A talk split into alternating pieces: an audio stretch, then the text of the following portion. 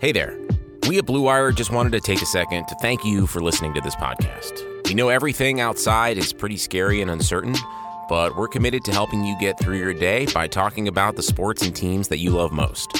If you're looking for more great podcasts to distract you, check out BlueWirePods.com. Thanks for listening.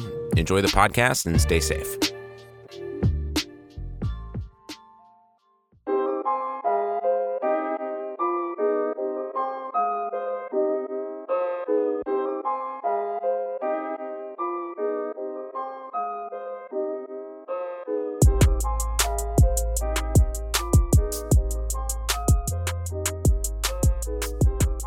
What up, what up, what up, everybody? This is Double G for the Fight Game podcast. Did a few shows this week, but this is this is the uh, the regular show here, the one that John and I do Thursday night for you to listen to Friday morning. John, what is going on? I'm doing good. How are you guys? Pretty good. Uh, the show that I did on Sunday was with uh, Antonio Antonio the Promise Thomas. A little bit more of like a long form kind of deal.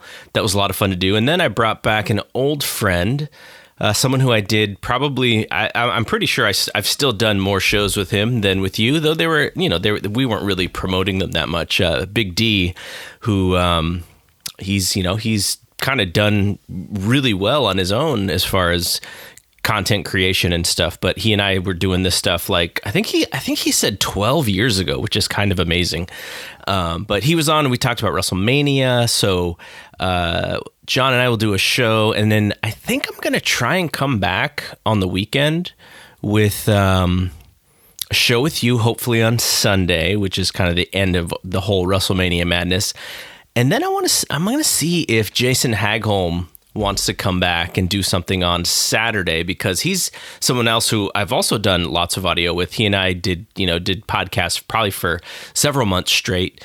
Um, you know, just kind of getting the kinks out of it before you and I turned it into the Fight Game podcast. So I may bring him in, and so this is a crazy week, and you know, I, for for whatever reason, I have lots of opportunities to uh, do some shows. So we will we will be busy this week. But uh, this is this is the this is the you know the main show that we that we do you and I. So uh, let's talk about uh, a little bit about the We Want Flair, the next We Want Flair that we're doing. We just finished up the Flair and, and Luger at Starcade, and the next show is the Macho Man and Ric Flair WrestleMania eight that um, that whole time period is really like the reason why I wanted to do this segment. Uh, we told like the first part of that story, which is Flair leaving WCW, and this is the second part of that story, which is Flair getting to WWE, and you know all the the crazy "We Want Flair" chants. So I figured out what show it was that I went to right after all this stuff happened. So the main event was a 10 man, it was no, it was an eight man elimination tag. And then, without telling the audience, they turned it into just one pinfall. And I think Sting won the match for the, for the good guys.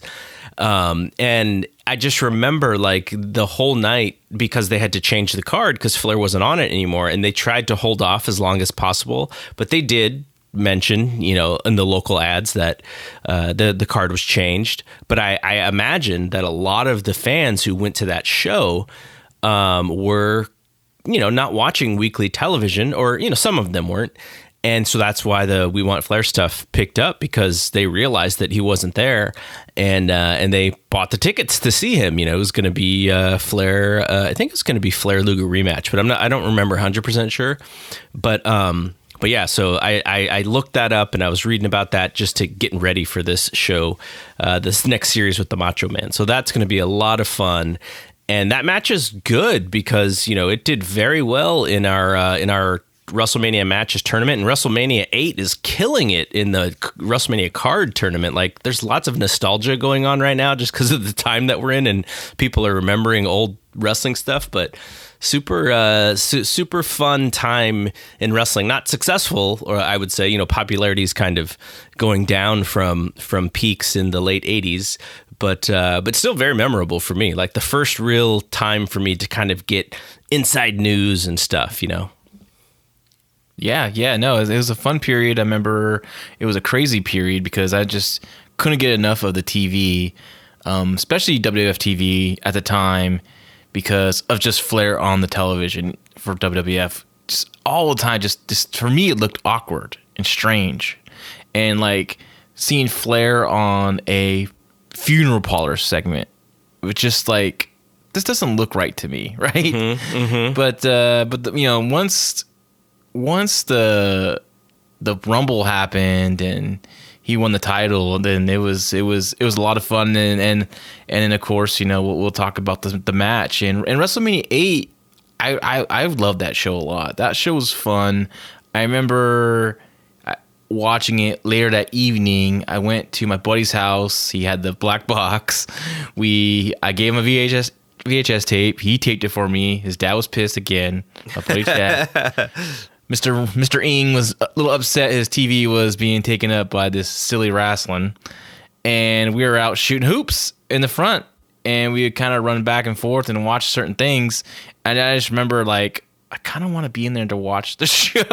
Yeah. Then shoot hoops, but um, we are big into basketball then, and and so I got the tape, and of course when I got home it was too late to kind of watch it. So I had to, I really had to watch like a little bit of it, then go to bed, and I just couldn't wait to see the rest of it. Yeah, that the, uh, WrestleMania seven. Uh, so the problem with uh, seven is there's like so many matches, so a lot of matches don't get a lot of time, and they they don't seem very important. But seven is a fun show. Eight is a really fun show, and then ten is a fun show. So you know, three out of those four years, WrestleMania nine is not very good, but it, there's some fun stuff on it. But you know, three out of those four four years uh, was pretty quality WrestleMania stuff. I think that helped. You know, coming out of WrestleMania three and four and five, which is like really the peak. Uh, six was was uh, a big match, but I, I don't think it hit as, as, much as they thought it was going to. And then you know they, they they were you know business was going down, but they had some fun stuff on those cards. So mm-hmm. I, I, I, will always have a soft spot in my heart for right in that sweet spot of seven, eight, and uh, nine and ten. And just WrestleMania eight just looks so cool to Hoosier Dome. Like it felt like a major. It felt like not as big as WrestleMania 3, but close to it, in my opinion. That WrestleMania 3, WrestleMania 6, and WrestleMania 8 are just my favorite stadium WrestleManias. It's just because they all look different. I know, like later on, you know, the Attitude Era, and whatnot, and you know, and when they started doing the big stadium shows again, like you know, they would do different sets and these really beautiful sets and extravagant sets. But like, just something about the way three, six and eight look. I just I just have fond memories of that, and uh, I'm so I'm, I'm, glad it's doing well in the in our in our in our poll. So I'm, I'm really excited about that. All right, I do want to talk about those polls, the tournaments, and so uh, for for people who are in the Facebook group, they all know that we're doing tournaments for uh, for best WrestleMania match of all time and best WrestleMania card of all time. We talked about this last week and uh, we are down to nearly to the final four, and you know, I can I can actually give people uh, a live update of how things are doing. By by the time people listen to this, it'll it'll pretty much be we'll pretty much be done with the final four and uh, in in both tournaments. But just to give people uh, a little bit of, uh, of of an update here, so already moved on to the final four WrestleMania X7, so 17, probably the heavy favorite to win the whole thing. Uh, that you know that was peak you know peak WWE pay per view right there 2001 you know as far as the big show is concerned uh, and then on the other side of the bracket, uh, WrestleMania 10, you know, talking about the nostalgia, WrestleMania 10 beat WrestleMania 20 uh, in in their matchup. So those two are in the final four, and then right now WrestleMania 19 is beating WrestleMania 31 and it's actually dominating. So we can we can probably call it at this point, but uh, it's really it's really doing well. And then the other one, the aforementioned WrestleMania eight, is beating WrestleMania twenty three by a large amount. So probably going to be able to call that one as well. So we will have a final four matchup of WrestleMania 8 versus WrestleMania 17, and then WrestleMania 19 and WrestleMania 10. and before WrestleMania. Um, I'm not sure if the if the tournaments will officially be done by Saturday or Sunday, but by this weekend, we will crown the greatest WrestleMania ever. And so for the matches, the matches have been interesting to me because again, nostalgia has been has been doing very well in this tournament. Uh, in, in one on one side, Bret Hart versus Stone Cold Steve Austin, WrestleMania 13. That's you know that that's going to do well in any kind of uh, tournament like this.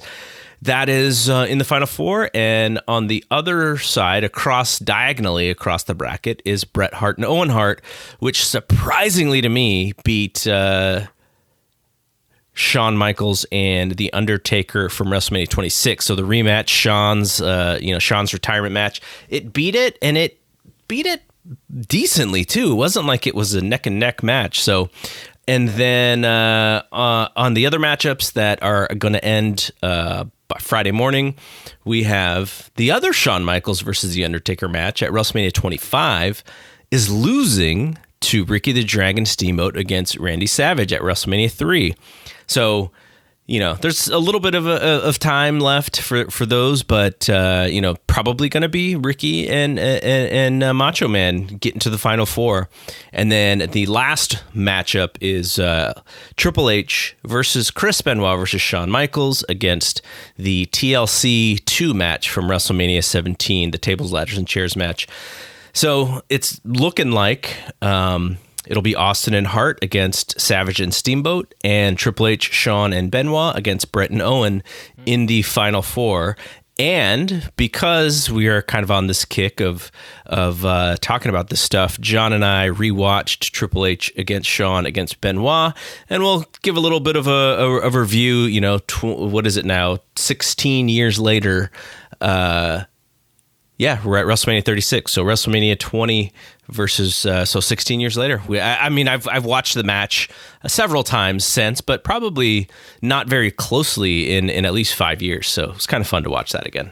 Yeah, it was good to look back at that match and and you know just I've I decided to cho- I just I chose that match. You gave me a you know a choice like what do I want to cover which WrestleMania match and I just thought because you know after last week's episode covering the uh, Dark Side of the Ring, Chris Benoit story. I thought it'd be just kind of a nice continuation and, and cover that match.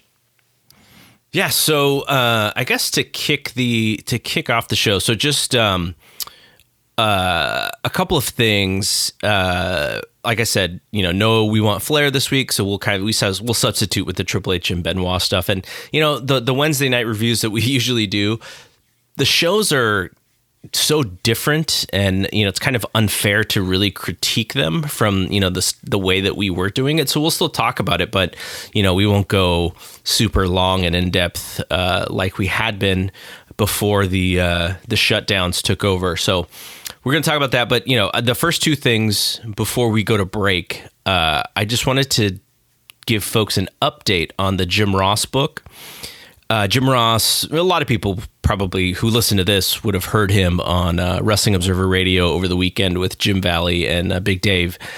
And I don't mean to come across that the book is disappointing in any way because Jim is he's a familiar voice and I like like I can I'm reading the book and I'm hearing his voice, so it just makes you feel good because he's like the he's your announcer, right? If you've been watching wrestling for the last thirty years, he's your guy more than likely. Uh, the problem that I have with it, and I'm I'm nowhere near being close to finish, you know, I'm maybe twenty percent through, is um, at the the first book, Slobberknocker. He comes to a point at the end of that book where he's ready to debut at WrestleMania 9 and he's wearing a toga and everything and then like he kind of stops the book there and it's like okay my second book will be about WWE. And so I open the book and the first chapter is about WrestleMania 15 because if you remember he's taken off TV because he's got the Bell's palsy stuff going on. And so uh, Michael Cole is on the call with Jerry Lawler on that show and Rock and Austin went to Vince and they wanted JR to call their match because it was the main event. And they just thought, you know, this match has to have JR on it. So he gets to call one match on that show.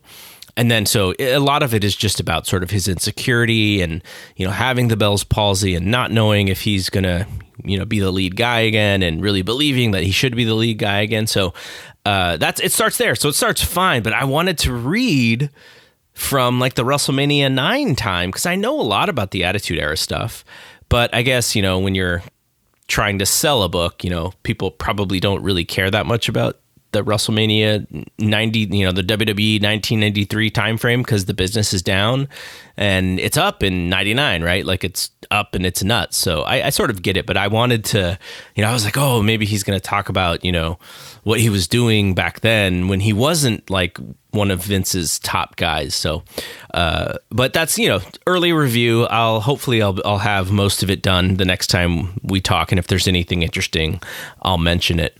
Uh, but let's talk about the new Jack, Dark Side of the Ring. What did you think of this episode, especially after watching, you know, the Benoit episode, which left all of us sort of like feeling, you know, weird and emotional and frustrated. And so this was uh, this was the technically the third episode because they count that Benoit one as two, but you know, second second week of of Dark Side of the Ring.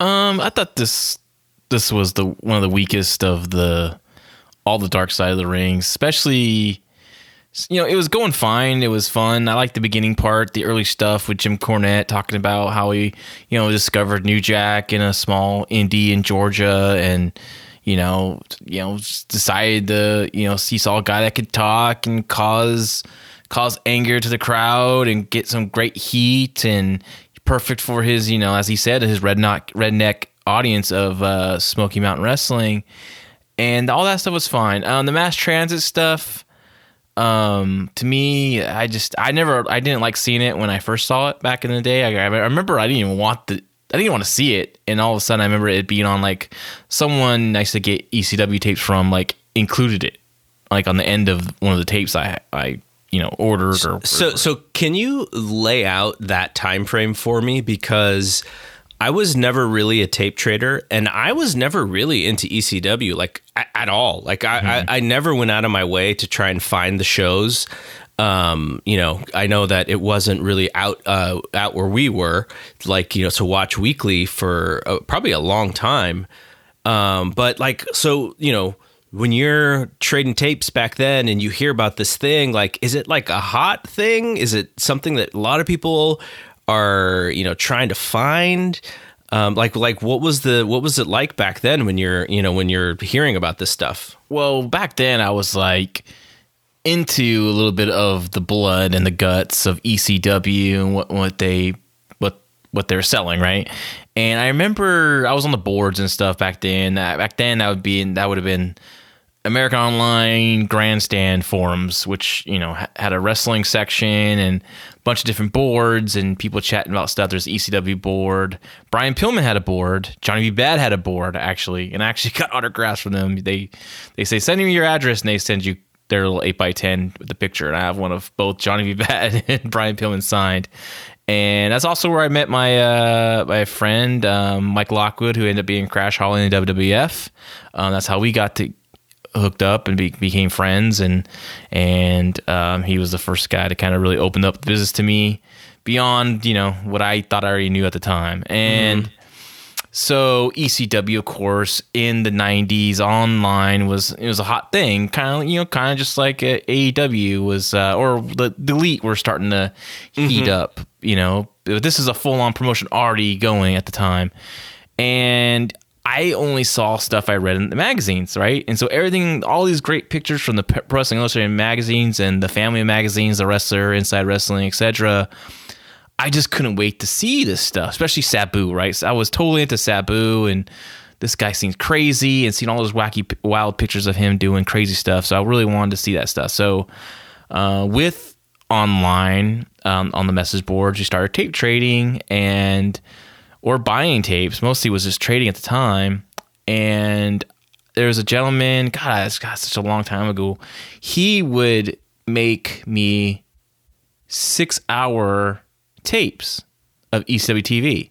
So I would get, you know, every few months, I would get like, you know, a tape of six hours of wrestling, and I would get some of the commercial tapes from him. And one of the commercial tapes he gave me was uh, I think it was like uh, I think this was like 97. I believe this is like 97.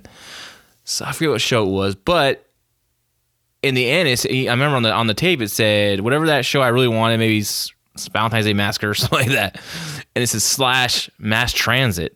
And I remember reading about it on the boards, and when you hear people describe it, it was gruesome and gross, but like there's a lot of blood already in wrestling, right? Especially at that time period. You said so it didn't really like think of anything special until I watched it, and you just you know see this poor kid shooting out shooting out blood. I mean, it's, I mean they, they really they well they blurted out right in the on the documentary on Dark Side of the Ring, but it was like shooting out like boom boom like every heartbeat boom boom boom in the air. It was freaking gross, and I don't and I remember watching it, and even though I was like into the blood and the guts, and I was excited, like that was different. That like totally turned me off and actually made me kind of queasy. And I, I don't think I ever saw it again until this documentary.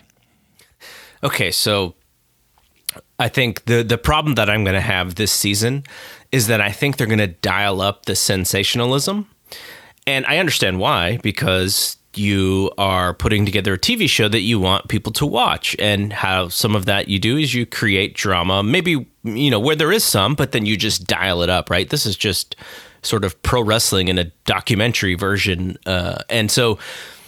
I'm gonna, uh, you know, I, I I don't really like this as a subject, uh, though I didn't know. I don't, you know, I know enough about him, but I didn't know a lot about him because I wasn't watching the product. So that was kind of fun to see. Uh, you know, a lot of things that I didn't know about, but I just found him, New Jack Jerome Young, as so unlikable mm-hmm. and so despicable and the way that he was talking about uh, the the drugs that he was doing, just like oh my god, like you know who like the promoters who were paying you money to put you in the ring with the other guys who you know you were being really dangerous with, like that's like some risk right there. Like that frustrated me, though it's kind of hard to get mad at something you know 25 years ago. But like I I just didn't like him as a lead character, so it probably biased my thoughts about the whole thing. Yeah, yeah, no, he didn't come off well. I mean, even at the end of the documentary, he's you know they asked him who would who, how would like this movie to end if they made a Hollywood movie. He's like, oh, in a wheelchair, laughing on cocaine. Right, that's yeah. where you see your like life ending. You know, um, but you know he's also a worker. He's yeah, you know.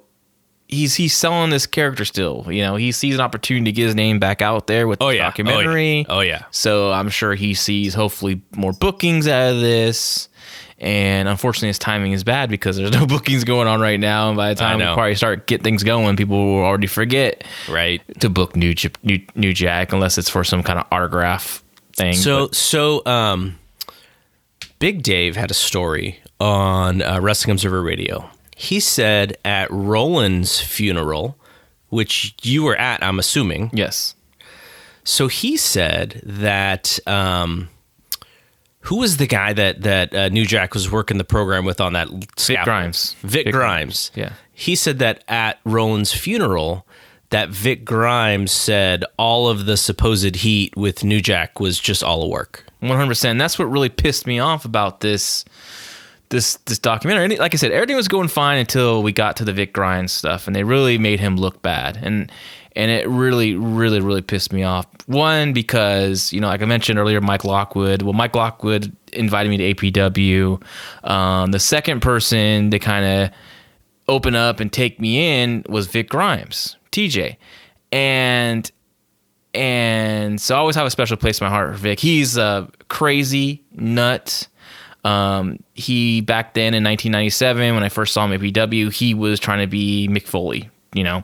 So he would do stuff like climb. We had this a roll down garage at the garage, and he actually climbed climbed it. There's like these little, you know, as you roll down, as you can, you know, pull it down by the by the little handles on them and he like climbed it up and actually did a somersault through a manager through a table that actually was like one of the first GIFs in 1997 like was shared online and that's how he kind of got recognized and APW got recognized just from that one bump and and so but he was really cool and, and, and like i would have I, there's a there was a lions and hayward like down the street and we would be there after shows till like six in the morning. I mean, we leave when there's daylight, you know, but we would just talk wrestling the whole time, and he would just be really open about it and honest about it. He was a really, really good guy. Um, he had his demons, he had his troubles, um, especially later on in, in ECW, XPW, even really bad in XPW, which was, I mean, you talk about the drugs and you talk about alcohol and ECW, like XPW for a short period of time was probably 10 times worse in that locker room. It was, I mean, you had drugs, you had alcohol, you had porno stars, you had all this just craziness. And um, so I'm watching this documentary and, you know, like, you know, calling Vic scared up there. And you can just tell something is not right when they're on that scaffold this is a first bump out of ECW pay per view where he said Vic was scared. It was they they weren't Vic wasn't ready in position, and New Jack wanted to go, but Vic wasn't ready, and that's and that's it just was mistimed and, and it got messed up.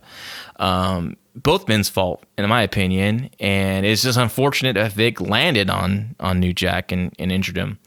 Um, the match at XPW was a total work because first of all, if anyone thinks that was real, then they're they have to really look at it deeply. Like first of all, the taser was a work, right? You're not going to tase someone that much and pick them up and throw them off mm-hmm. a scaffold.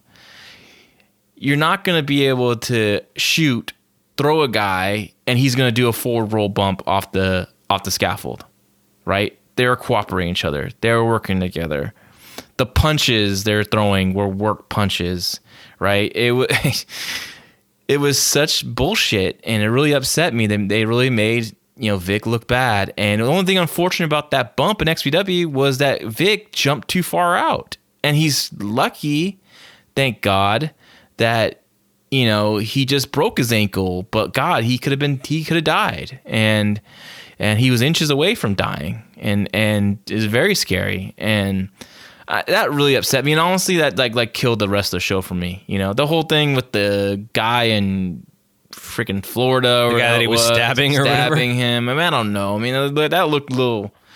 That looked real. The Gypsy Joe one was freaking nuts. Like that was that was insane. And but the Vic Grimes stuff really upset me, and because um, and I I just you know it's funny. I decided to check you know uh, Vic's uh, Facebook some mm-hmm. friends on there. And someone tagged him in the post and he was like, all bullshit, 100%, which I already knew. Yeah. And here's the thing that I already knew they never talked to him.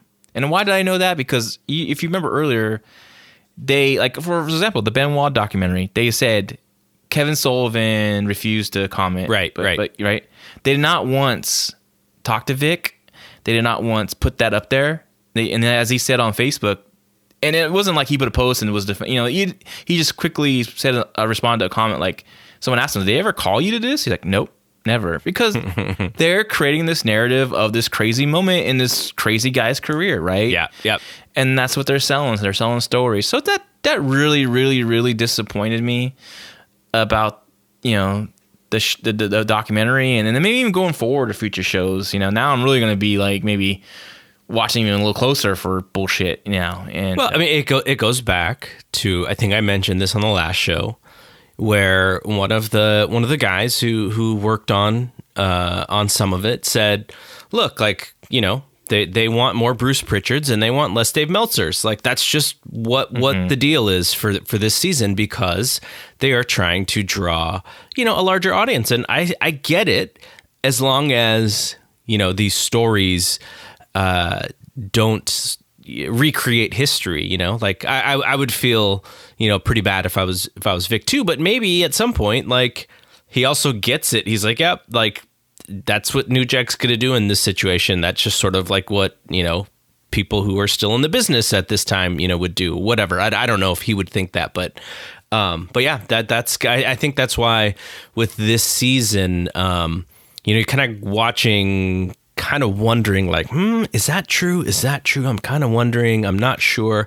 Though you know the benoit doc i thought was well done to the point of where the only thing i questioned was them making eddie guerrero uh, f- as flawless as they made him when we know that he had his own troubles and you know he was jacked up on stuff when he died. And it wasn't just you know random heart failure from someone who was uh, you know was whatever. Like Yeah. there was there was other reasons and, and they, they didn't want to tell that story. That's fine.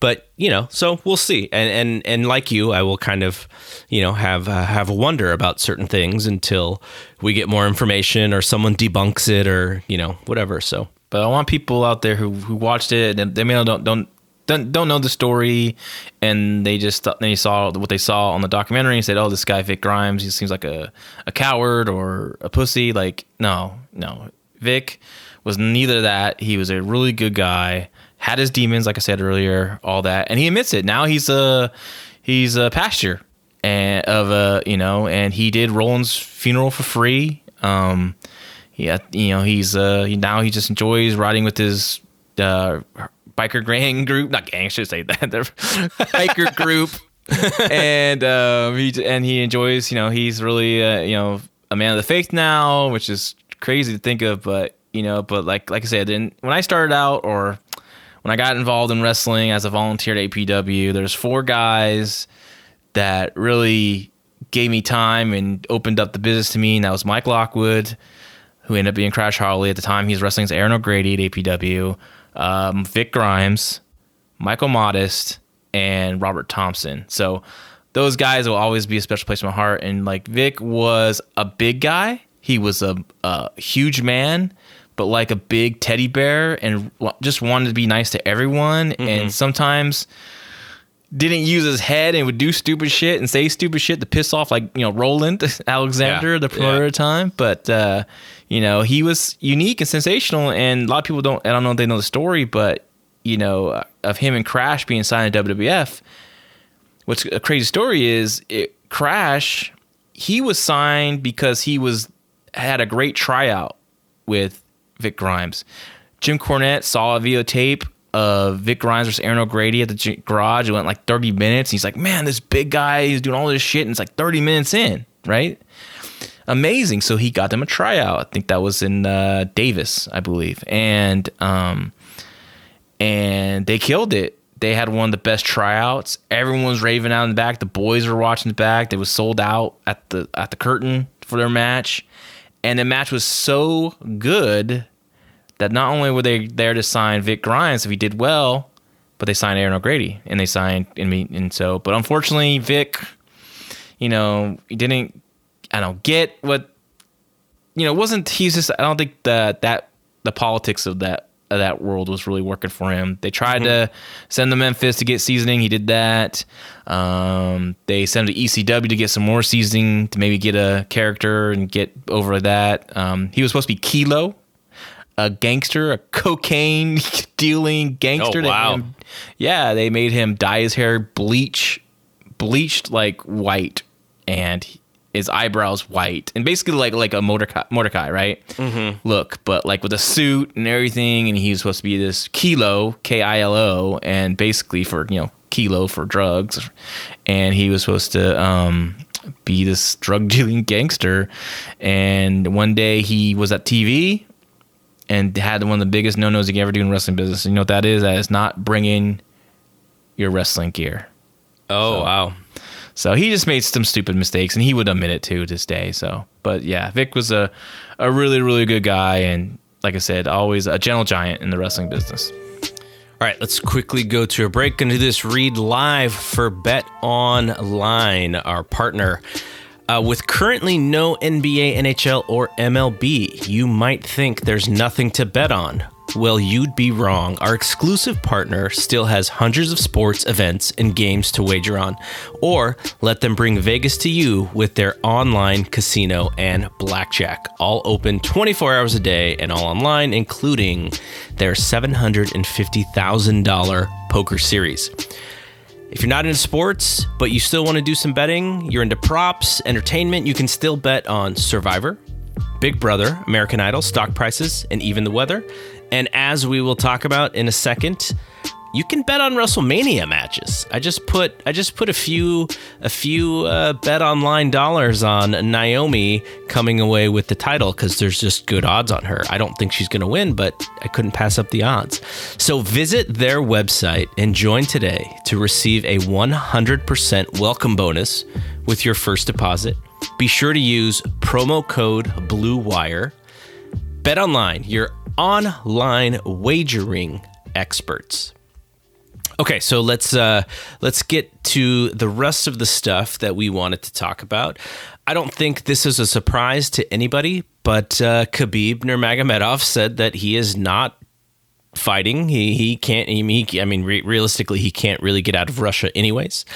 And Tony Ferguson, I think, has been. Um, I, I, guess he, you know, he was he was very aggressive on, on, this one about Khabib, but maybe he's changed his tune a little bit. Conor McGregor uh, was kind of digging uh, on Khabib a little bit, but you know, if Dana White thought that this show was uh, necessary or happening uh, you just lost the uh, main piece of, of that draw there. So, I mean, I don't know what he's going to do. I would hope that he would cancel, but, you know, I have folks on our board, on our, uh, on, in our Facebook group saying that, you know, the ESPN deal could be, you know, you don't make any money if you don't put on shows. So that, that could be, but, you know, Dana, I'm, I'm sure is getting pressure from his bosses to, to do stuff because Endeavor ha- had a big layoff recently. So, uh, I, I hope that they can just, you know, really, you know, like I know there's there's a little bit more planning involved than just like all of a sudden having these super cards. You know, once we're back in business, but you know, if you just save some of these fights, man, like the the end, you know, the last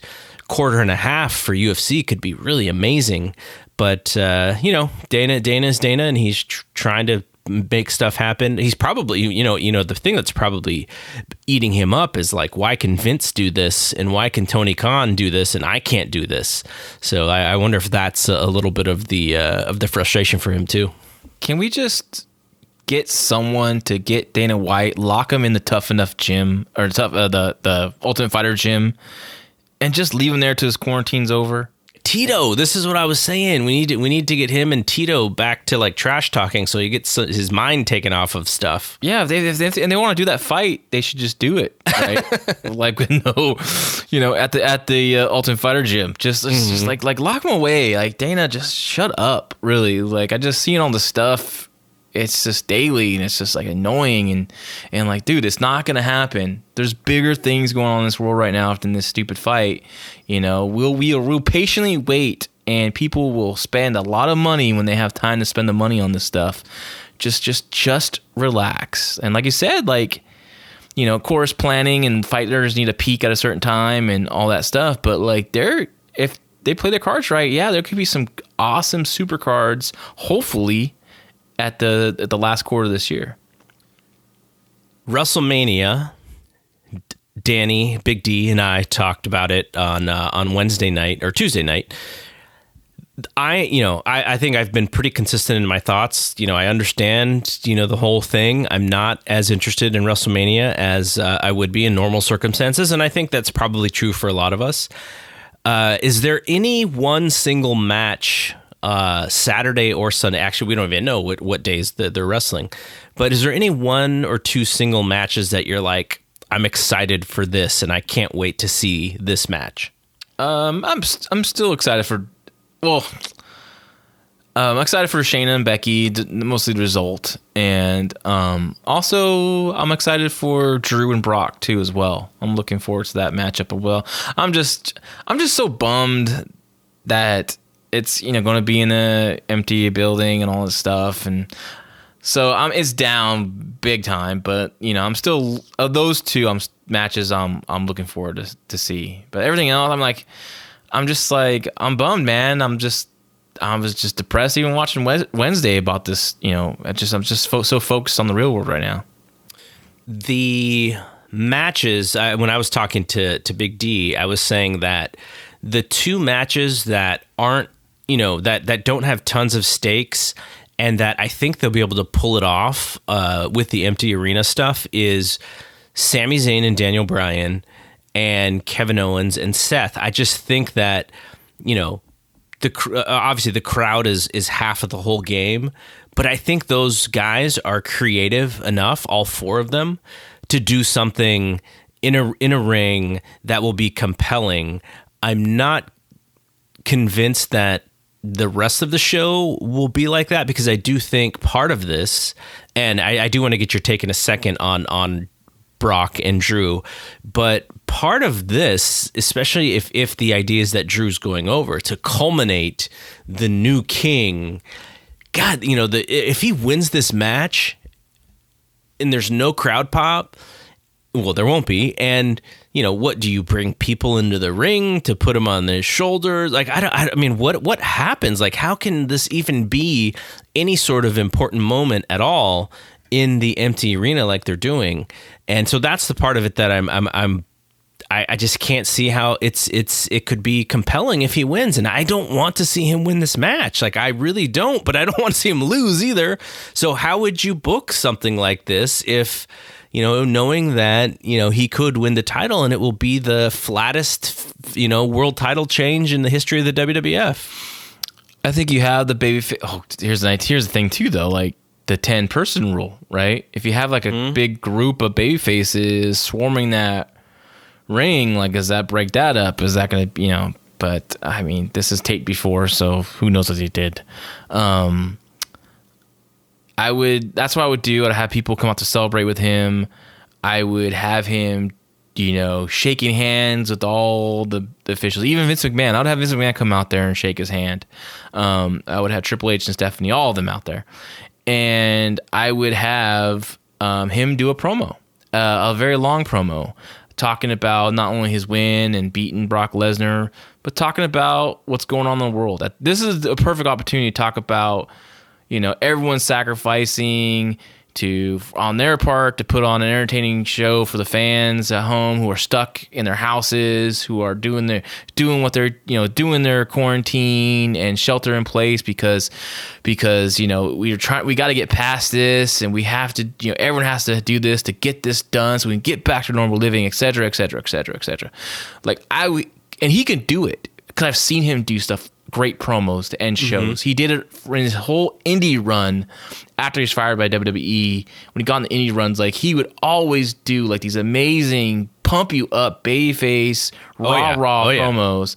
Yeah. Um, people talk about Cody's, you know. Uh, promos like that but like i thought drew's i mean i think drew was just a just a tad bit better honestly and so i think that's how i would close it and of just uh, you know it's gonna you know that's the way you do it because it would take it from yeah there's no pop when the three count hits but i think it still could be memorable if he can do that promo and i think he and i know he can so that's how, how i would book it all right, so plan is for us to still do something this weekend, probably on Sunday, maybe to recap Sunday and then get your thoughts on Saturday.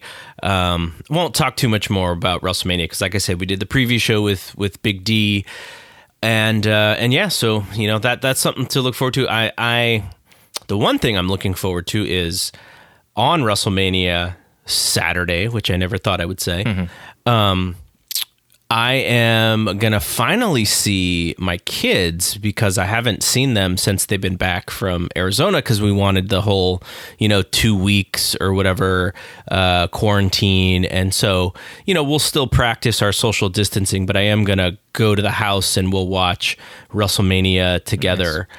Uh, so that'll be fun on, on Saturday. And then, uh, you know, watching it with our, our Facebook group uh, is is a lot of fun for me. Uh, you know, they're they're you know everybody is just like so uh, wanting to, to, communicate and anything you know that can actually get your mind off of what's going on is is is a bit is a, a big thing that people want to do. So on our Facebook group, we will have live chats going on for both Saturday and Sunday, and then crossing my fingers that we'll also have two podcasts uh, Saturday and Sunday for uh, for the shows as well. Yeah, and uh, back to your point on Seth versus uh, Seth versus Kevin Owens, um, I have a good feeling that's going to be one of the better matches on the show when people are talking about at the end. So we'll see. Yeah, no, I hope so. I, I, I really, you know, we, we've talked about it. I, have I've been such a big Kevin Owens fan for the for the last couple months, and I think he's doing a great job. And you know, he's he's there. What's interesting is as they're doing, you know, because of the the shutdown, and I, I feel like it's almost more important for the promos to to hit. And he's been, you know, may, maybe he is a shade under Randy Orton and Edge, but I feel like he's like right there with those guys in these last few weeks. I'm telling you that Owens has always been a babyface. And now that he is a babyface, I you know I'm I'm liking him more. Before I was I was you know hot and cold on uh, on Owens, but now as a babyface, I I think this is his perfect role for him. I think people love to get behind the guy. Um, he has that everyman uh, look that can connect with the audience and attitude, and he gets a good talker. But like to me, when he's a heel, he's kind of being so funny. Like I can't, he can't really get the heat, in my opinion. But as a babyface, is perfect. All right, before we talk about the Wednesday night stuff, and like I said, we're not going to deep dive into it. Probably a little unfair if we did. Uh, you are going to write, or you've written something that we'll publish on Friday about Wrestle One, and you, uh, you know, your opening sentence or your opening paragraph uh, had a little bit to do with just thoughts on your own promotion and how it ended, and now you know you're sort of feeling you know, bummed out, you know, that Wrestle One has ended as well and has gone out of business. Um, but you know, just give uh, you know, preview what you are, uh, what you've written and what will be published on Wrestle One for people who want to read it tomorrow. Oh, I just kind of dive. You know, I just I wasn't really gonna write. I was. I think I was going. I was thinking about something to write about Wrestle One, and and then um, it wasn't until yesterday I got a uh, a DM message on Twitter from a friend of mine in Japan who I only met through Twitter. Who um, he's a big Wrestle One fan. I stumbled across him on Twitter looking for Wrestle One news and whatnot, and he's very recognizable. He's a, a larger man, young man, and he always wears a tiger mask at these shows, and he's always by the entrances taking pictures. Like I, I, I see him on every show, and it was just funny. I saw him on Twitter, so I, you know, you know, he goes followed me, followed me back. I DM'd him, and so we've had a, a nice like correspondence, uh, a pen pal, if you will. Um, and so he wrote me after the last show on on April on April first, saying how sad he was, but he was, you know, and it's funny. The translation is always like very like literal, you know and uh, it, he was just like, I'm glad that you know everyone in the game was healthy at the end, and you know he was just, but he was at these. Uh, I'm glad that Wrestle One brought me a, a foreign a friend from you know a foreign friend.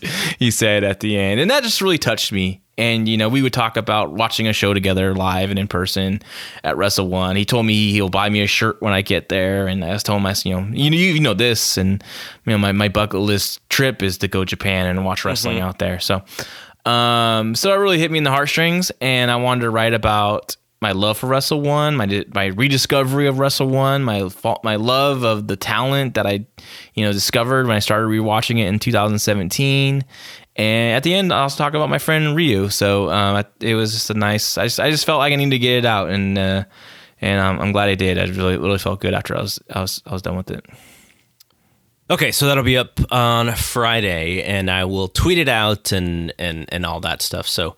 Uh, quickly, Wednesday night's shows we had AEW from I guess we figured out is from QT Marshall's gym and NXT was you know sort of their normal what they did last week uh, in in uh, in their is it was it a Full Sail this week? Uh, was it Full Sail? It looked like Full Sail to me. Yeah, I think it I was Full Sail. Yeah, it was Full Sail. Yeah, it was. Okay, so I'm going to lead with something which is a negative thing, and I don't want to be too negative on these shows because you know they're sort of working uh, a little bit with a uh, with a handicap, being the times. Sam Roberts wins 2020 worst announcer. For oh, dude, I I was that brought the show down so much. And I'll tell you what, my wife Katrina does not watch too much wrestling anymore with me. You know, she's more, probably more annoyed I watch it because I always watch it too much. And she's sitting there getting stuff ready for the baby for the nighttime, and I have it on, and she's like, "God, who is that talking?" And I was kind of explaining who he was, and how annoying he was, and how I was upset about him being on there. And she was like, "He's annoying. I just can't like like like." And it was almost honestly like, if it wasn't for us reviewing this, and I, I, do care about the athletes of NXT. I really like a lot of them. I continued on, but like if I'm just like a casual fan, like he's not doing a great job as getting heat. He's saying stuff that's ridiculous. Um, he was horrible, and it's like he was the guy that you had there. The all the guys that are available, he was the only guy. I mean, there had to be someone else better. Anyone, a wrestler that maybe won't be wrestling on that week's TV, but could get some time in and, and get his personality over as a color guy. It's just really just drove me nuts watching this show. Okay, so what does WWE get out of him doing that? Because, like you said, there's probably uh, a couple people available that uh, that would do a better job than him, but they they knowingly put him in this position uh, I, I, would assume he talked about it on his radio show, or maybe he's got a big Twitter following. But like, what what is the reason? Like, why did they feel the need to put him on here? I have I have no idea. Like, I don't know what how how much of impact he or social influence he does have. Like, I don't know. And to, and just to me, it, it would if he does have this big social influence, was it really that much to really you know bring your show down? Because like he took away a lot of from a lot of great matches, and I thought NXT had a, a really good, a lot of good matches, are really good and competitive, and some of the stuff he would just chime in with is like, oh man, and and uh, Todd, uh, what's his name? Todd Phillips is really good. Mm-hmm. I think mm-hmm. he's very very underrated under uh,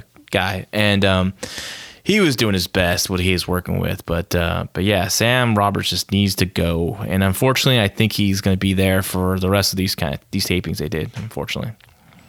So we I mean, we could stay here with NXT. I will say the uh, the triple threat match. I want to see this match with a crowd. Mm-hmm. I thought it was the effort was there, but just because of the setting, it was probably like a B minus version of what they could do with a full crowd and with a hot crowd. Uh, and and it, you know, it's almost like when you that they have a certain style that they work, which is really for that crowd. And when you try to do a similar match to what you would do in front of the crowd, it comes off a little flat. And so, I, I mean, I'm not discounting, you know, how hard they tr- they worked and you know a lot of the fun three way spots that that were in there, but it just you know it's like oh, like I just wish this was in front of a crowd. Yeah, no, no, I I know, me too. I was definitely missing the crowd in this match more than any match on this on this show. They, you, I can just like there'd be moments that I could see the crowd just going nuts over, um, and it was almost like they kind of forgot, right? Like they were like, we're like, oh, it's not going to happen. yeah, it, it, was. It's just. It's, it's unfortunate. It's not their fault. It's no one's fault. It's just what we're that they work with. But uh, but yeah, that that match when it came like. You know, I'm pretty good with these no crowds watching these matches. They don't really uh, bug me as much, but for some reason that this one did of all all the matches they've since they started this uh, no audience show. I will say that again, I thought Raw was the best one of the three that that were. I mean, I'm, I'm not watching SmackDown, but because uh, Raw has the and and it's so funny because when I watch Raw, I think a lot of the talking is really bad, but for whatever reason, because of this downtime, they're like letting the I don't I don't know if it's the way these guys are produced or or whatever, but these promos just feel like a lot more genuine and organic than they usually feel on Raw to me. So I thought you know Raw was the best show. Um, NXT, uh, the the I, I, obviously I watched the clip version, so I'm I'm only watching a 60 minute show. Uh, the opener was good. Um, but you know, I, I, felt I felt the same way that I felt since Dreams come back that he himself is just a little flat. Uh, and then you know, now that I can sort of hear him talk trash, it comes across a little bit phony to me. But um, the other match that I watched, uh, and, and you, you, you could talk about that one uh, uh if you want, but uh, the other match that I watched was the the women's match, the the women's gauntlet match, and I like the end but the whole thing from beginning to just about the end felt really like mid card, and um, I, I just was like, okay, like this match is you know the, these women are are trying and and and you know they're they're they're I thought the booking of it was really tight. So uh, you know they were kind of in and out. But then I watched um what was it? It was the sh- uh, the match with uh, Anna Jay on the AEW show. And I was like Anna Jay I have no idea who this person is but she stood out as like wow like i wanted to know more i looked her up on instagram like i was like who is sure this you girl? did. Uh, she's very attractive she looked like a star and it was almost like to the point of like shouldn't i know who this person is and then when i watch and when i compared that to the nxt women who i do know and i really you know i really like um you know i really like a couple of them but it just felt like this is a this is a stand in place match until the last person comes out that we know is going to win the match. Yeah. Um, uh, going earlier to the Velveteen Dream and Bobby Fish match, I, I liked that match. That was my favorite match on, of the show. Actually, I just liked. I thought Bobby Fish was fantastic. I think this is He, Dreams. I mean, he's awesome. You know, like it just. I, I'm just anti dream right now. perfect style for this non-crowd. I mean, it reminded me in some ways of a UWFI with you know his style, the kicks and everything, and and slowly working over Dream. I, I like the pacing. I thought this was Dream's best performance since his return, and it's probably a lot to do with Bobby Fish because he's such a you know, such a great great uh, leader in there. And uh, but I th- you know I thought I'm, I'm I'm a cool dream. I like him. Um, am I ready for the title change? Uh, I don't know, but um, I think uh, you know he was super hot, and somehow, somehow this injury's kind of kind of cooled him down a little bit. So um, maybe maybe the the You know, issue Tim- probably people is, is that they rushed this main event, and maybe if he if this happened in the summertime, maybe people would, would be a little more into it at the time. I think so. I, I think mean, I, might- I f- I felt like he was losing steam even before he got hurt because you and I have had conversations about him, and I like the character, but I don't necessarily like the matches. Um, but to me, like I thought, okay, like you know, he's he's in some programs and he wasn't standing out as much as he did earlier. I, and I think some of that is their roster is so good that he can get overshadowed um in, in just in the ring because we're looking forward to all of these like really good matches and he's good like for his for his age and and and I think he he's flamboyant and he's got the personality piece down I, I don't think he's a very good wrestler right now, but that's you know he's athletic. He'll he you know he, I think he'll become pretty darn good, especially in in in WWE. But yeah, I was just you know I, I've I've never been super high on him, and just I've just been down on him since since he's been back. But can you tell me about because this match is not one that I saw, but what happened with the Jake Atlas match? Um, it was uh not a squash. It was a competitive, yeah, competitive match. Mostly, you know, mostly uh, uh, Dexter Lumis, who used to be uh, Samuel Shaw in TNA, um, making his debut and and defeating Jake Atlas. And you know, it's not Jake Atlas's time. I'm sorry. I know people. I I don't know how people on Twitter reacted to it, but um, I didn't see too much. But I thought people might be outraged. But it's just not his time right now. The kid's young, very young. Um, you Okay, know, but is it Dexter Lumis's time? I've never even heard of that guy. Dexter Lumis. Um, his I like this character. He came out. I never seen. I'll tell you what. My four year old daughter Chloe was glued to Dexter Lumis. I think it might have scared. I was like worried because she was about to go to bed, and I'm like, oh shoot, man. Here. He has this like wide eye, doesn't blink. He's uh, you know, like he's supposed to be like a serial killer, basically, right? Like a crazy man. And um, I always wonder if the Loomis part of the name came from uh, Loomis, Doctor Loomis from the Halloween movies. I have to get confirmation. on that. Probably. But um, um, he looked great. He has a great look. Great, you know, works his character really well. Um, Atlas looks good. You know, Atlas did some things. He did. He got to show off his athleticism. Um, you know, he's okay. He's gonna be. You know, not on TV a lot, probably. I'm guessing in the future. Um, then he'll re, re debut and he'll have uh, a bigger impact. It's just not his time right now. Um, but yeah, no, it was it was a nice, nice, uh, nice get over match for Dexter Lumis. Yeah, I've only heard super negative things about that, but I, I didn't watch it, so I didn't, you know, I, about the match about- itself? just the whole thing. Hmm, interesting. I thought he did a good job. Um, okay, so uh, I think uh, what else did I miss? Because I can't remember what else was on Um, that show. There was a promo with the new tag team. The um the Okay, I big- saw that. I saw that. still kind of frustrating because I couldn't. Well, then again, you know, things are. It was, my my house gets a little loud with the kids, so I couldn't make out the names or if they had a tag team name. But I they look great. I, I love their look. I'm actually really excited about this team, um, and, and see more with them. Um, and there's also well, you saw the gauntlet match. There was the the Killer Kross vignette. Uh, I don't know if that was on there. A little, I think the kind of the same one you saw. You know. Okay, okay. Yeah, so um, that there's Was there, that. was there a Kushida match? Kushida and Joaquin Phoenix, uh, Joaquin Phoenix, Joaquin, what's his name? God, I forgot. The Uh, only- the DJZ, formerly okay. DJZ in the uh, in the uh, in professional wrestling. Uh, Joaquin Wilde, thank you. Um, um, yeah, they had a really nice little technical uh, junior heavyweight match, and Kushida did this. I Look for the clip of it, like this reversal into like a an armbar or choke or something.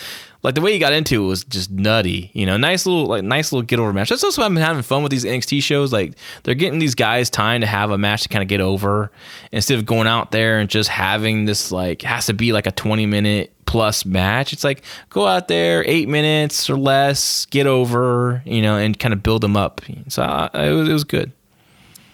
Uh, and then on the AEW side, I will say that the non social distancing that was happening in the crowd was kind of frustrating for me. Like, I it, Okay. it was just um, I couldn't stop watching them and wondering how close they were to each other. I couldn't stop counting people. Yeah.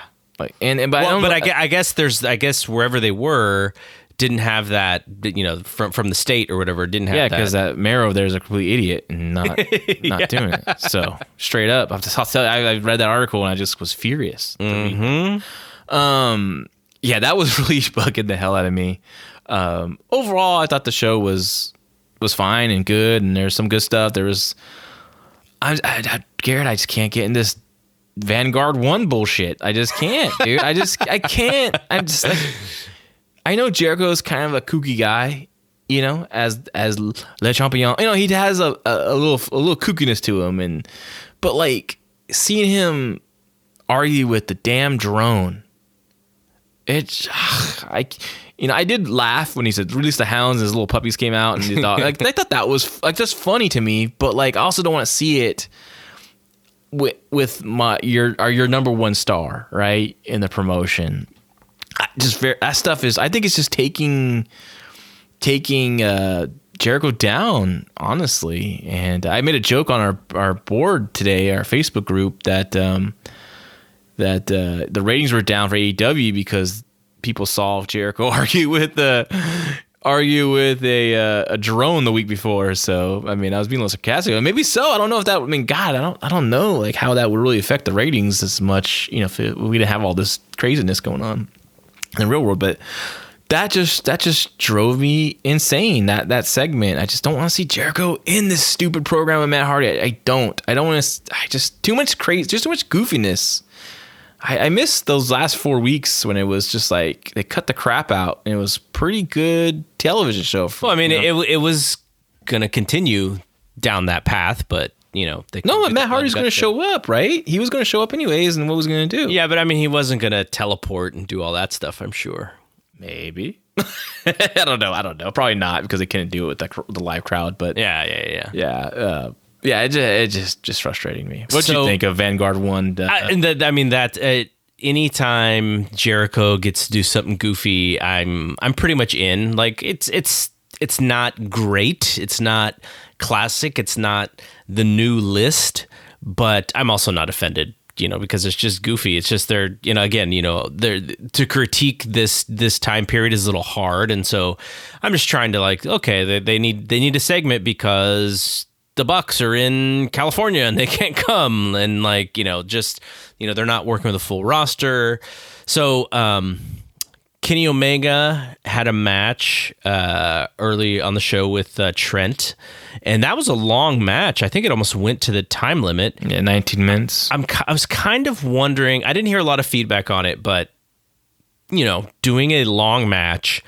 with no crowd is kind of hard because when you you know, when you get the heat, like the crowd is involved. And then when you get your comeback, like the crowd is involved. And so when you do that stuff with no crowd, it's not as uh, you know, it's it's not going to work as well. But because of their style, where they don't naturally get the heat and the comeback in the sort of this the natural way that pro wrestling works all the time, um, sometimes I think it's it's the faster paced stuff is a little bit better because you don't notice that lack of crowd, and you can sort of compare it to, I, I, uh, I you know, there's just a the WWE style. Um, sometimes is you know the, these you know sort of uh, putting on uh, holds or or whatever where they don't work for a non-crowd because you know they're they're they're trying to set the crowd up to anticipate when the action starts. So it's just a different way of, of putting a match together in front of an empty arena. And I was just wondering what you thought about kind of the differences in how WWE and AEW does that. Um, you know, they, you know, this match was a definitely Omega style. His just matches he likes. Um, both men were working hard. I mean, they're pulling out all the stops for this match. Um, I was into it. I was into it, but I, the thing I did not like about this match was the use of the pole, the power bomb into mm-hmm. the pole, simply because it didn't lead into the finish, and they continued to wrestle on, and Trent was back to normal within a few minutes, right? Um, but they did have a, a long heat with Trent uh, finally turning up the turning turning the flipping the script a little bit and you know turning up the heat on Omega, working on his hand and stomping on it and being a little more aggressive and working a little little bit of a of a heel and, or or dirtier, I should say. Um, but he was just taking advantage of the injury too. So I thought uh, I thought I liked that stuff. Um, that's probably my favorite stuff in the match. Um, but that honestly, I kind of like I was into it until the powerbomb on the post, and then when the powerbomb post meant nothing, I was kind of like, okay, you know, this, whatever, and and it ended up being. And also, I thought Cody took the match down as a play as a commentator guy. I, I don't I don't think this is Cody's strong suit is to be color. I know he's you know he likes to say references and talk about old stuff and you know the make the, little inside jokes. But yeah, like, I agree with you. He he's definitely forcing the charm. Mm-hmm. But if he actually had a lead guy who knew what the hell was going on, it would probably be better. Uh, Tony, Tony had a, a bad night as you know he he's been the lead guy two nights in a row, and that's not a natural position for him these days. You know, he used to do it, you know, in in, in the old days, but mm. uh, but and plus, Tony's been a character now. Yeah. He's this like kind of goofy, um, like what a fan of Britt Baker. You know, she makes fun of him, and, and it just kind of you know has a little thing for her. So they made him like a character. So you you kind of lose the credibility with him when he's calling this stuff, and he would kind of joke around too a lot. And the and so yeah, that that that definitely take took me out of the match. Some of the matches he did. Uh, yeah. So you know, Cody is he's he's trying a little bit too hard. I wish he would just be a little bit more natural with it and not try to force it. But if he, I think if he had JR, I think he would be a lot better. But Tony was off. He was missing stuff all night. Cody's having to correct him left and right, and he's calling guys the wrong name. So you know, whatever, whatever. Like, it, like yeah. it's not, it's not that big of a deal. But, uh, but yeah, I think you know he would be better if he had a better lead guy. Um, you had teased that you were going to talk about the Lance Archer and Marco stunt match, which a lot of people had so much fun with because Marco was just like being thrown around like a rag doll. And I don't know how many how many things he actually got in, one or two things, but uh, but Lance Archer won pretty impressively, and Marco was just being you know allowing himself, and maybe not even having to allow himself, but he was just you know getting thrown yeah, yeah. And I wouldn't call it a really good squash match. I would call, you know, I mean, yeah, he did. Lance Archer, this big monster, threw the little guy around. To me, he it didn't really get Lance Archer over um, to a point where he was. If he would have squashed a guy quickly, then yeah, he would. Like, there's no heat by beating uh, when Mark when you're throwing Marco around, he's making a comeback, right? Um, he made the comeback. He wasn't knocking. He didn't like knocking on his feet, of course, but he got a little too much for this quote unquote squash match. Um, first of all, this match should have never been signed. It should have been Marco. It should have been some QT Marshall student who gets squashed in under a minute. Um, this is a match that you should book down the line because there's a reason for it. Marco shouldn't he shouldn't be signing this match, right? In reality, right? Like this match, like he would not be. They shouldn't even book this match. It's not. It's not a fair contest. But if Marco sometime down the line, you know, maybe Archer hurt, hurt Luchasaurus, and now he wants to stick up for his buddy, and then and there's some match that gets forced on. Yeah, I can see it, but like just the lo- just the logic of this match even happening just look look bad. And plus, he's he was I don't know. It was like he wasn't getting over by throwing him around constantly. And almost like you're more impressed with Marco's taking Marco Marco taking the abuse. Like you're not sympathetic to him. That's what I was. I wasn't sympathetic to him. I, it should have been something really quick and sweet. Come in there, smash people, throw a guy out of the ring, slamming the guardrail, throw him back in, big old power slam, where the hell his finisher was, and one, two, three, and like, oh shit, man, this guy is going to mess up Cody when he gets a hold of him, you know. But he was just, it was kind of like comedy and the guys were laughing in the audience on both sides, right? So it to me like the it didn't feel like a squash match. Yeah, he threw him around and he did a lot of big bumps and blah blah, blah but it didn't feel like a match where you're getting a guy over big time. Can you do that on this show? A squash match? No, can you get Lance Archer over uh, in an empty arena show the way that you're talking about because you have yeah, to think easy. But if he just squashes a guy, who is going to open their mouth wide and go, "Whoa!" Like that was, you know, that was impressive. Like nobody. There's no one in the crowd. In this case, I think because you have to be a little bit more visual because it's it's really for the TV audience. Mm-hmm.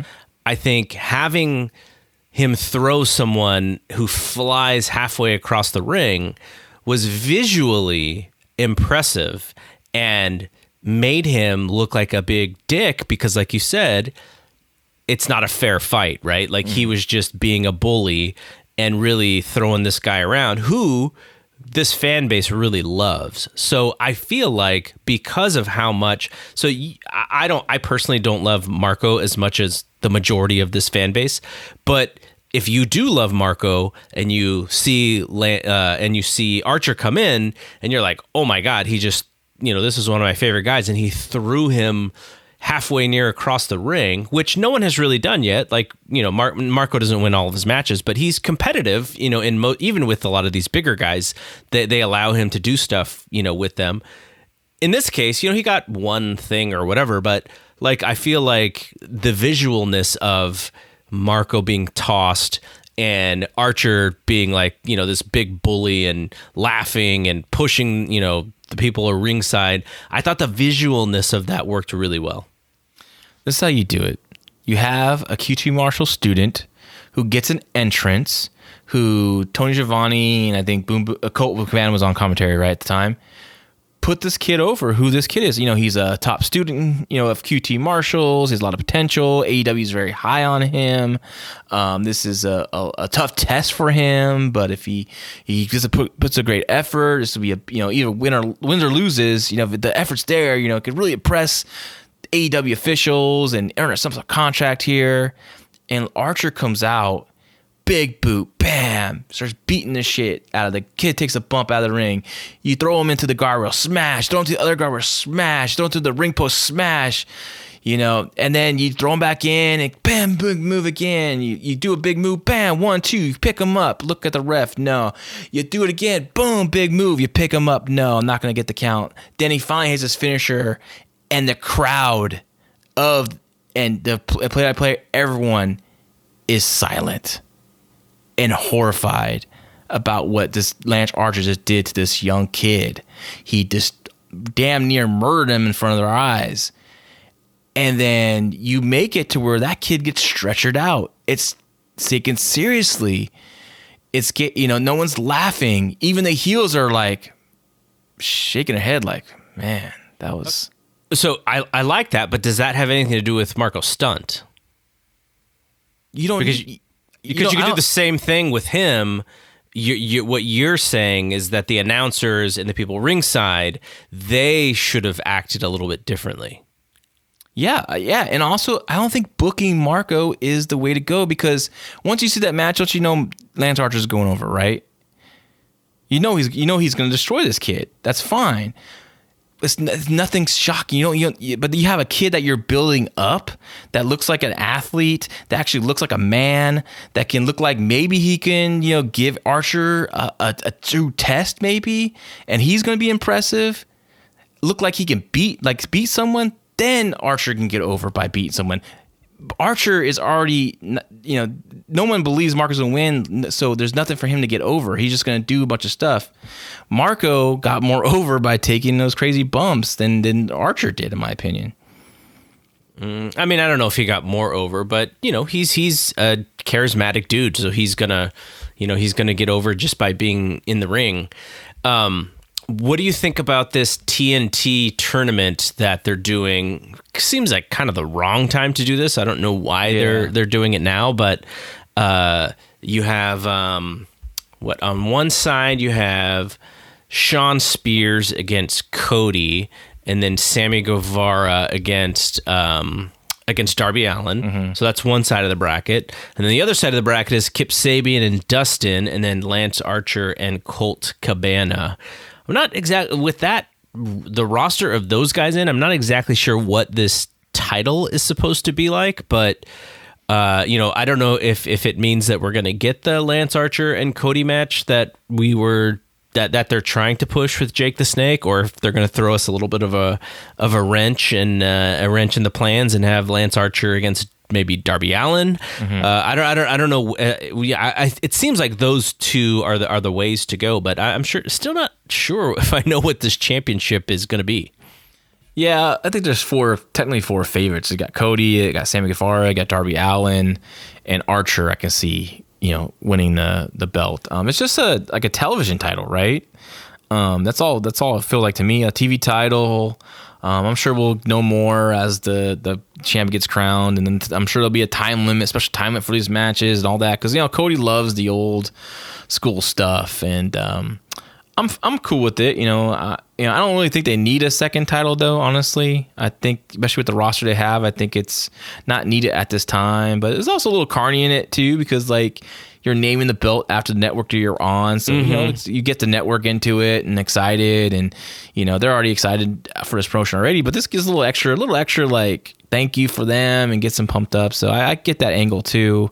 Um, maybe if situations were different, they had their access to the full roster, there'd be different people in it. Like, I mean, you have Shawn Spears coming out and he's like in 2000, in 2020, his record's one and six, right? well, now he's two and seven because he did get the f- pinfall in this match. And he's the Anyway. worst gambler of all time. Yes, he's the yeah he's and he's just goofing off in there. Oh, that match is so frustrating a lot of times, but uh, there's some good stuff there with Sammy and Darby. I really like Darby. I like watching him. Um, he's a lot of fun to watch. But uh, yeah, so I, you know, I. It, it's okay. It's okay. I'm not super hyped on it, um, but I like I said, if things were different, I think they would have maybe held it off. I think they could have still held it off. Like why, why, why, why do it? Maybe they just needed like a tournament's easy to fill fill time for a few weeks too. So Yeah, and but the winner is supposed to be crowned at the pay per view, which is probably not happening. it's not gonna happen. I mean, I have t- I have tickets, and if they said the pay per view's on, I'm not going. like, there's Yeah. no way. Yeah, yeah, not yeah, yeah, it's not the time. You know, it's definitely yeah, it's not. They're gonna cancel it. They're gonna cancel it and put it off. Um, I guarantee that. So yeah, they're, they're gonna have to. So they'll probably do it on tel- television, just like you know NXT had to do Takeover on television. By the way, I'm gonna be sad watching Ciampa and Gargano in an empty arena, knowing how much better that match should be with a crowd. I'm sad for all the matches. Wait till you see the ladder match next week.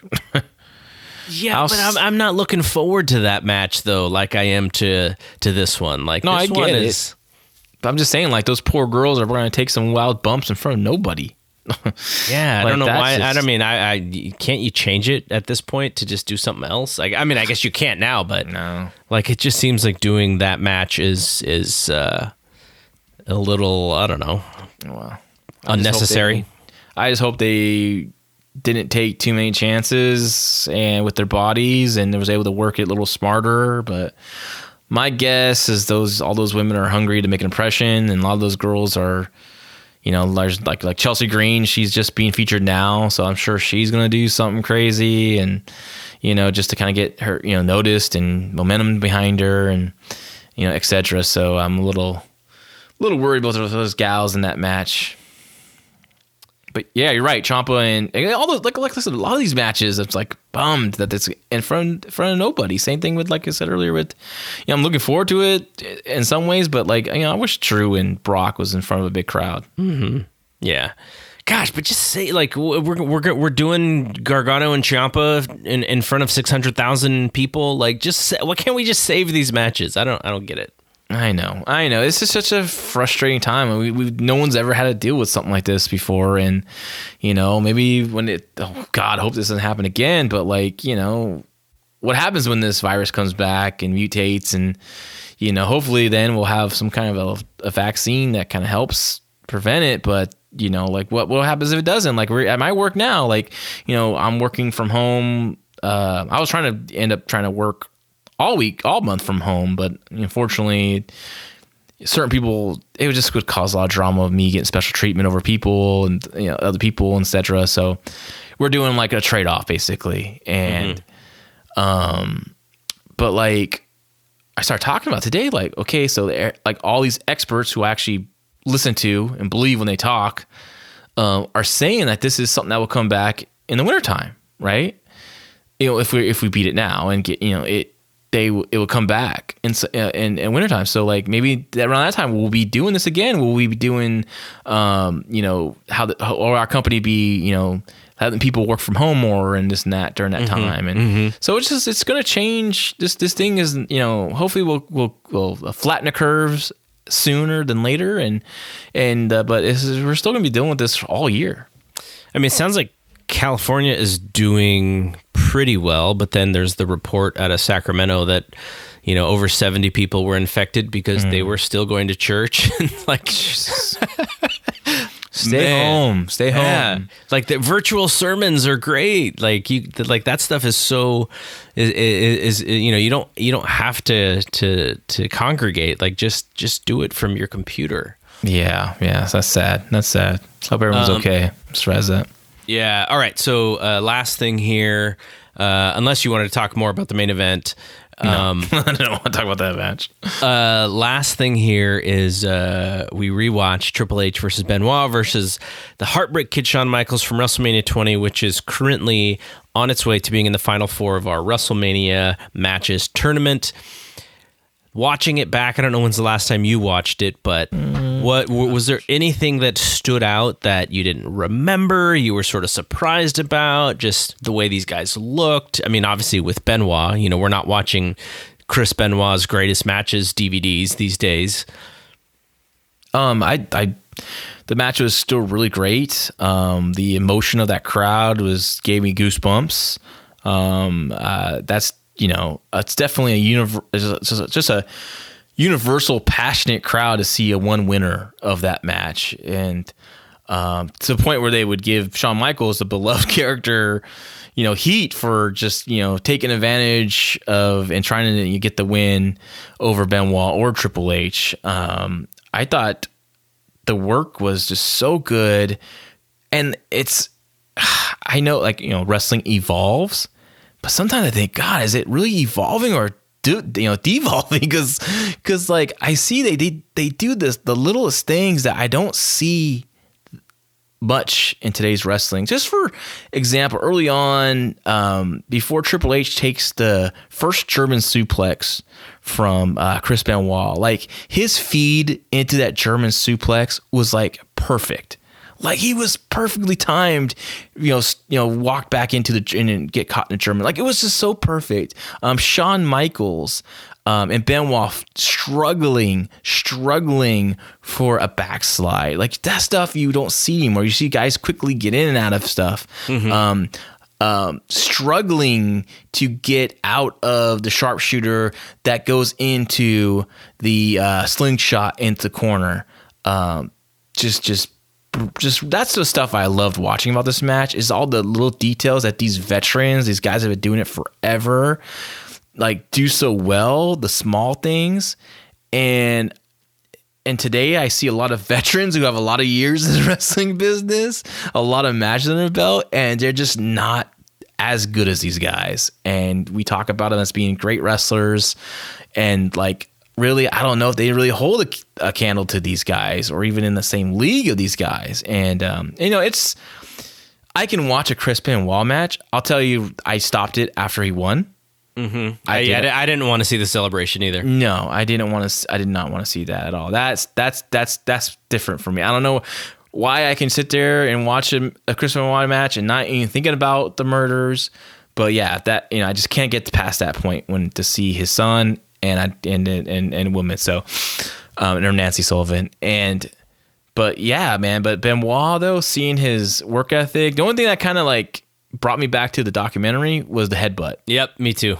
that just that just brought me back to that and um but but god i used to love that move it's my favorite, it used my favorite move on the top rope and also the chops like Benoit like throwing the leather like booms like this I like I love the sound of ben, Benoit chopping someone. It just it just pumps me up. Like I want to go chop people like in my office like I watched it on lunch break. I'm like I want to just nail someone. But uh uh you know it was just uh it was a great match great drama. Jim Ross was Jim Ross at his very best. And everyone in that match the referee Triple H Shawn Michaels Jim Ross, even Jerry Lawler, all working their damnedest to get Chris Benoit over. It was pretty cool. So a couple things that stood out to me. Uh, Triple H is puffy as uh, as all heck, and, and you know you look at him today, and he's uh, you know he he's he's cut, he's big, but he's also uh, you know he he's still ripped, and in this match he's not ripped at all. He's kind of he's just bulky, like so. So that was shocking because I forgot that his body changed a lot back then. Do you do you think he was maybe dealing with an injury I don't I don't know going in? I was yeah, yeah, I don't know. I mean, because he was still big, right? Like mm-hmm. he was, he was still big guy, but he wasn't as cut as you remember him necessarily. There's a couple of WrestleManias where he's not as cut as as he even is today. Like he's This he's a pretty cut guy. The Triple H wanted to be Triple H Ric Flair, right? So he had like the clean shave, shaven face and stuff. So that was, and I always thought the white boots was jarring too, like him mm-hmm. wearing white boots. And it mm-hmm. was so funny because I think it was jarring for Jim Ross because he had Yeah. mentioned the white boots. Yeah. The other thing, and and this plays so well into these Triple H matches from this time period, is that the hardcore fans and the fans that are following very closely know that he's married to the boss's daughter, right? So they know that he has the advantage of you know being someone who's trustworthy and who Vince is going to turn to and and because he's also really good. So there's there was always this thing and and this happens at um this happens at 21 and it happens at 22 as well, which is the whole idea. And, and this is what also makes the, the matches against The Undertaker re- really dramatic, which is in the back of your mind, you're wondering, okay, is Triple H going to win this match just because he's Triple H? Mm-hmm. Or is his Triple H going to actually put this guy over? And so, even you know, as a fan, knowing th- that you're that close to to the thing, and knowing that he's Vince McMahon's son-in-law, in the back of your mind, you're like, "That's this guy's not going to put." Chris Benoit over. Vince is not going to do it because he knows he's got Triple H, and Triple H is, you know, and so as a hardcore fan, you're sort of fighting that part. If you if you're a Benoit fan and you want Benoit to win, so whenever they tease the near falls with Triple H, or whenever he gets to the ropes and he doesn't tap, you're like, oh, he's to win this match. I knew it. I should have never bought into Benoit. And then the finish happens, and then you're super pumped. So like it kind of works for the match with these Triple H matches in that you he was so dominant uh, before this time that you just expected that he was gonna he was gonna come away as the winner, and and so him being the one uh, to tap to Benoit was was awesome. And then uh, at like and then at 21, right? He he puts over Batista and then he puts over Cena, but the same thing. You're just wondering, you know, is he really going to put these guys over? And that works. That totally works for the hardcore fan watching this match. And it worked for me in 2000 when I was watching this for the first time in 2004. I always had in the back of my mind, I'm like, are they really going to put Chris Benoit over? Yeah. And I think I remember even reading like, you know, uh, Big Dave Observer, yeah, yeah, talking about it that their plan is to go all the way with Benoit and etc. And and I was at the same at the same time, it's always like they can always make a last minute change, right? yeah. Oh, and yeah. So or hold it off for uh, down the line, maybe not for WrestleMania or something. But uh, no, they they they uh, they did it, and you gotta you gotta tip your cap off, tap cap to uh, Triple H and Vince for making that call. Uh, where they failed was was mostly the post match because Yeah, the follow-up. The follow up was uh, you know Benoit was you know world champion, but Triple H is still the star of the show. And like I said, even the backlash buildup, which by the way, I think the backlash match is even better than the WrestleMania match. I think it's like a click or two bit better, even though they both have the same emotion because, you know, Yeah. when, when uh, Benoit locks on the sharpshooter to finish off Shawn Michaels in the triple threat match um, at Backlash, like that was a big emotional response from that. Yeah, the Canadian crowd to see that, right? That they felt that was revenge for what happened to Bret Hart. Oh, yeah. Um, but like like the memory, I never forget the build up, like the the lead in, like Benoit's on the right, Michaels on the left, and then Triple H is you know in the center, and it's like Triple H was still the focus, it's still Mm-hmm. the guy you got to beat and get through, you know, instead of the op- opposite way around should be Benoit. But uh, that that show also has the awesome Foley and Orton match. yeah, my favorite hardcore match of all time. Yeah, definitely. And um, you know what also stood out about this match as well was just hearing Howard Finkel. Yeah, Like- no, you're right.